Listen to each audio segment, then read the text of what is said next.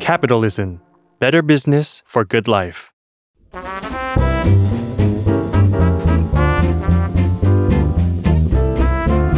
ปงนปตี ธุรกิจรอบครัว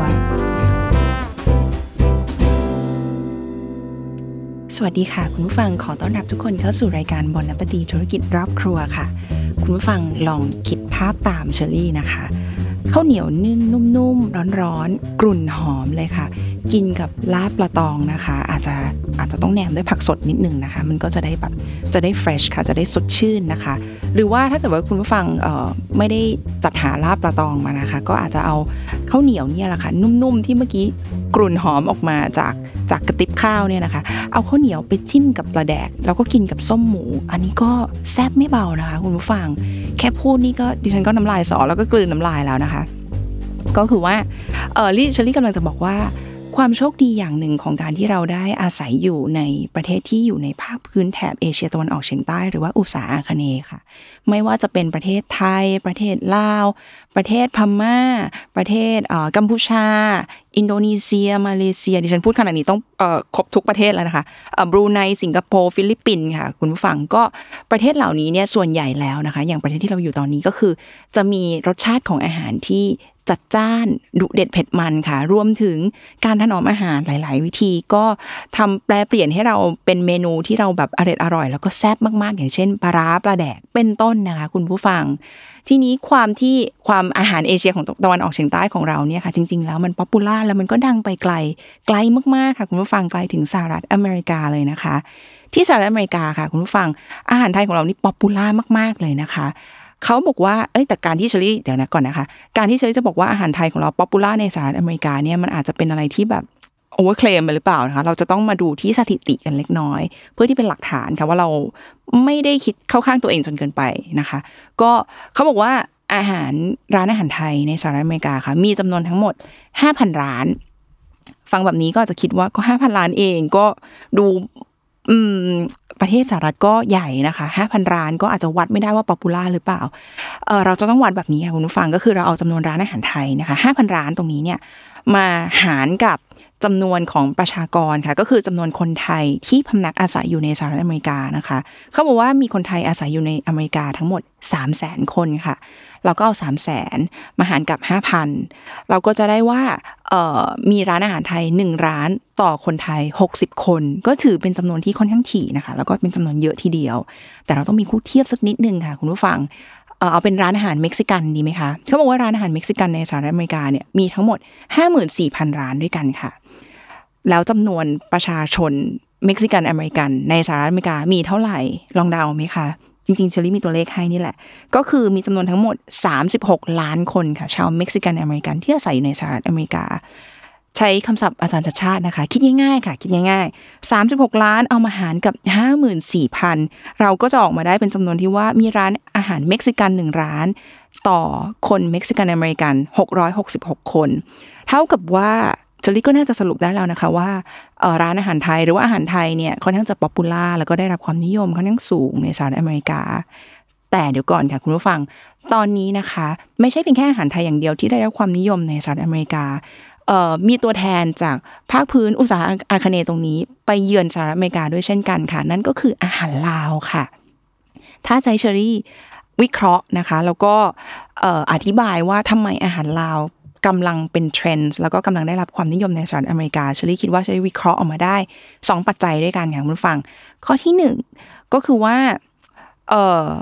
หัวใจแล้วก็ลิ้นของคนอเมริกันตอนนี้เริ่มเปิดกว้างค่ะ แล้วก็เปิดรับ อาหารชาติต่างๆ มากขึ้นรวมถึงอาหารลาวด้วยนะความจัดจ้านของอาหารลาว เขาก็เริ่มยอมรับมันมากขึ้นนะคะ อันนี้ก็เป็นอีกหนึ่งสาเหตุที่สำคัญที่ทำให้อาหารลาวเริ่มเป็นเทรนด์ในสหรัฐอเมริกา และข้อที่ 2 อันนี้ก็สำคัญเช่นเดียวกันค่ะ ลูกลาวอเมริกันเลือดใหม่หลาย ๆ คนเริ่มทำ social media platform ค่ะ ที่เป็นการเผยแพร่เมนูอาหารลาวให้กับคนอเมริกันค่ะ ตัวอย่างเช่นคนคนนี้ค่ะ คุณเอวาเพียงสีค่ะ เจ้าของ IG account นะคะ Cooking Out Loud ค่ะ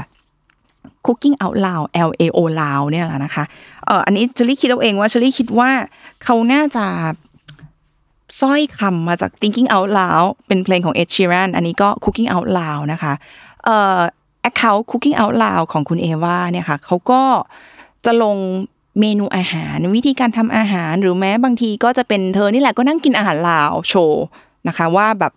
มันอร่อยแค่ไหนมันแซ่บแค่ไหนนะคะ เธอเคยให้สัมภาษณ์ไว้กับ New York Times ค่ะ คุณเอวาก็เคยให้สัมภาษณ์ว่า โอ้ยอาหารลาวแบบฉบับของฉันเหรอ มันเป็นลาวแบบ hardcore คำว่าลาวแบบ hardcore ของเธอก็คือ เธอเป็นคนที่แบบไม่ประนีประนอมในรสชาติค่ะ ก็คือว่าเธอจะไม่ทำอาหารลาวให้รสชาติอ่อนลง ถ้าเกิดว่าเธอจะต้องทำอาหารลาว เพื่อเสิร์ฟคนอเมริกัน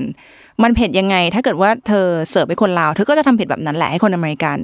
เปรี้ยวยังไงก็เปรี้ยวแบบนั้นนะคะเค็มยังไงก็เค็มแบบนั้น น้ำปลาก็จะไม่ลดลงคือไม่ลดราวาศอกกับอะไรทั้งสิ้น เธอก็จึงเรียกตัวเองว่า เธอเป็นลาวแบบอาหารลาวแบบ hardcore นะคะ จริง ๆ แล้วไม่ใช่เพียงแค่รสชาติอาหารลาวของคุณเอวาค่ะที่ hardcore จริง ๆ แล้วก็ลีลาการกินของเธอ ก็คือเธอก็เป็นคนที่ไม่โอนอ่อนผ่อนตามคนอเมริกันนะคะ ที่ใช้ช้อนใช้ส้อมใช้มีดในการกินค่ะคุณเอว่าเนี่ยถ้าเกิดว่าคุณผู้ฟังได้เข้าไปเยี่ยม IG account ของเธอนะคุณฟังก็จะเห็นว่าคุณเอว่าใช้มือเนี่ยแหละค่ะในการจกข้าวเหนียว แล้วก็จิ้มกับปลาแดกแล้วก็ หรือว่ากินกับไส้อั่วก็ใช้มือเนี่ยแหละค่ะก็หยิบกินเลยนะคะ ในสหรัฐอเมริกาก็คือ ถือว่าเธอนิยามตัวเองว่าเธอเป็นลาว hardcore ซึ่งดูจะถูกจริตของคนอเมริกันอยู่ไม่น้อยนะคะ รวมไปถึงคนที่สองคุณคนนี้ด้วยค่ะ ชื่อว่าคุณเจมส์ชัยโบลต์นะคะ คุณเจมส์ก็เป็นเชอรี่ขอเรียกว่าคุณเจมส์เนี่ยเป็นเชฟที่มาแรงแล้วก็น่าจับตามองมาก ๆ ในสหรัฐอเมริกาค่ะ คุณเจมส์ชัยโบลต์เป็นทั้งเชฟแล้วก็เป็นทั้งเจ้าของร้านนะคะ ชื่อร้าน Commis ค่ะ ร้านอาหารที่ชื่อร้าน Commis เนี่ยจริง ๆ แล้วเป็นร้านที่ขายอาหารฝรั่งนะคะขายขายอาหารอเมริกัน แต่เป็นร้านอาหารอเมริกัน หรือร้านอาหารฝรั่งที่ได้ดาวมิชลิน2ดาวมิชลินนะคะ6 ปีซ้อนติดต่อกันค่ะคือตั้งแต่ปี 2016 จนถึงปี 2021 2022ฉันเข้าใจว่าตอนนี้เขาอาจจะยังไม่ประกาศนะคะ ก็ 6 ปีซ้อนติดต่อกันที่คุณเจมส์ได้ 2 ดาวมิชลินนะคะทำให้คุณเจมส์เนี่ยเป็นเชฟที่คนในแวดวงการอาหารของสหรัฐอเมริกาก็จับตามองอยู่ไม่น้อย คุณเจมส์เป็น ชาวลาวค่ะ ที่อาศัยอยู่ในอเมริกันก็อย่างที่บอกนะคะเป็นเลือดลาวอเมริกันเลือดใหม่ค่ะ คุณเจมส์เขาเคยเล่าเอาไว้ว่า สมัยที่คุณแม่ของคุณเจมส์เนี่ยก็อพยพนะคะจากลาวไปอยู่ที่เคยเคยไปอยู่ที่ไทยนะคะ แล้วก็จากนั้นก็อพยพมาอยู่ที่สหรัฐอเมริกา คุณเจมส์บอกว่าคุณเจมส์ก็เอ่อตอนนั้นก็ได้ฟังเรื่องราวจากคุณแม่นะคุณแม่บอกว่า หลังจากที่มาอยู่ที่สหรัฐอเมริกา แล้วก็ ตั้งหลักได้แล้ว ตั้งหลักปักฐานได้เรียบร้อยแล้วนะคะ คุณแม่ของเจมส์ของคุณเจมส์ก็ตัดสินใจที่จะเปิดร้านอาหารค่ะ และร้านอาหารที่คุณแม่คุณเจมส์ตัดสินใจที่จะเปิดก็คือ คุณแม่คุณเจมส์ตัดสินใจที่จะเปิดร้านอาหารไทยค่ะคุณผู้ฟัง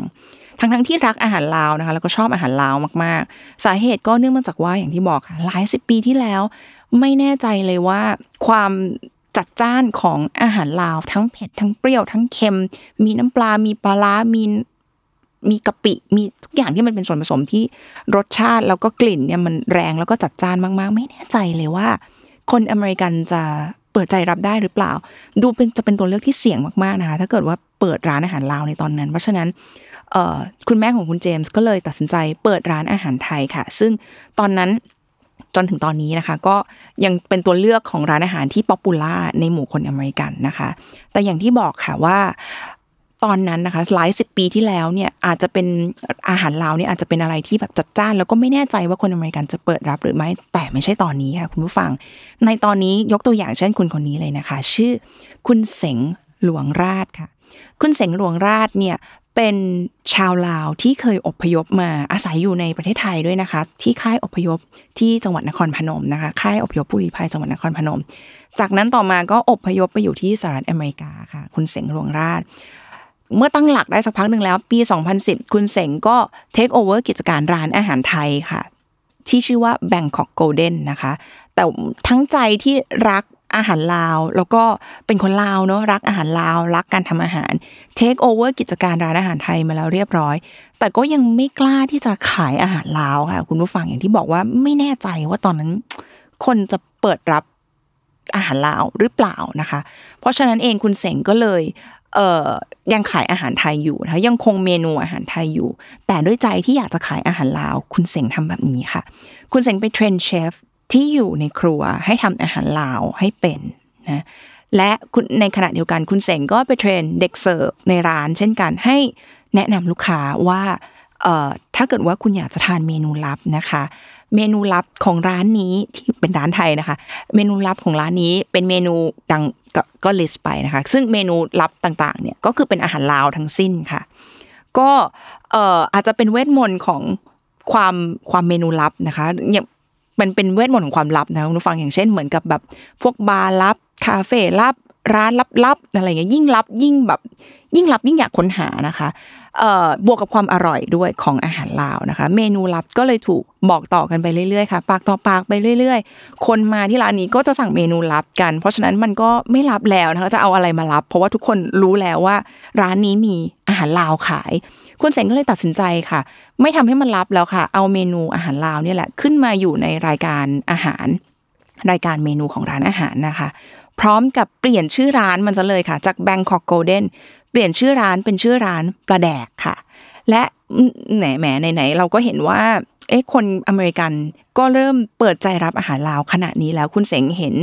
เห็นทีท่าเห็นแววดีแล้วนะคะ ปี 2014 คุณเสงเปิดร้านอาหารใหม่อีกร้านหนึ่งเลยค่ะ เป็นร้านอาหารลาวโดยเฉพาะเลยนะคะ เปิดตัวมาเลยบอกว่านี่คือร้านอาหารลาว และตั้งชื่อร้านว่าติบข้าวค่ะ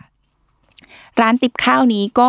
ต้องบอกว่าขายดีมากๆนะคุณผู้ฟังนอกจากขายดีแล้วก็เปิด 2014 ใช่ไหมคะ ในปี 2015 ร้านติบข้าวของคุณเสงหลวงราช ถูกเสนอชื่อให้เป็นหนึ่งใน 15 ร้านอาหารที่มาแรงที่สุดในสหรัฐอเมริกา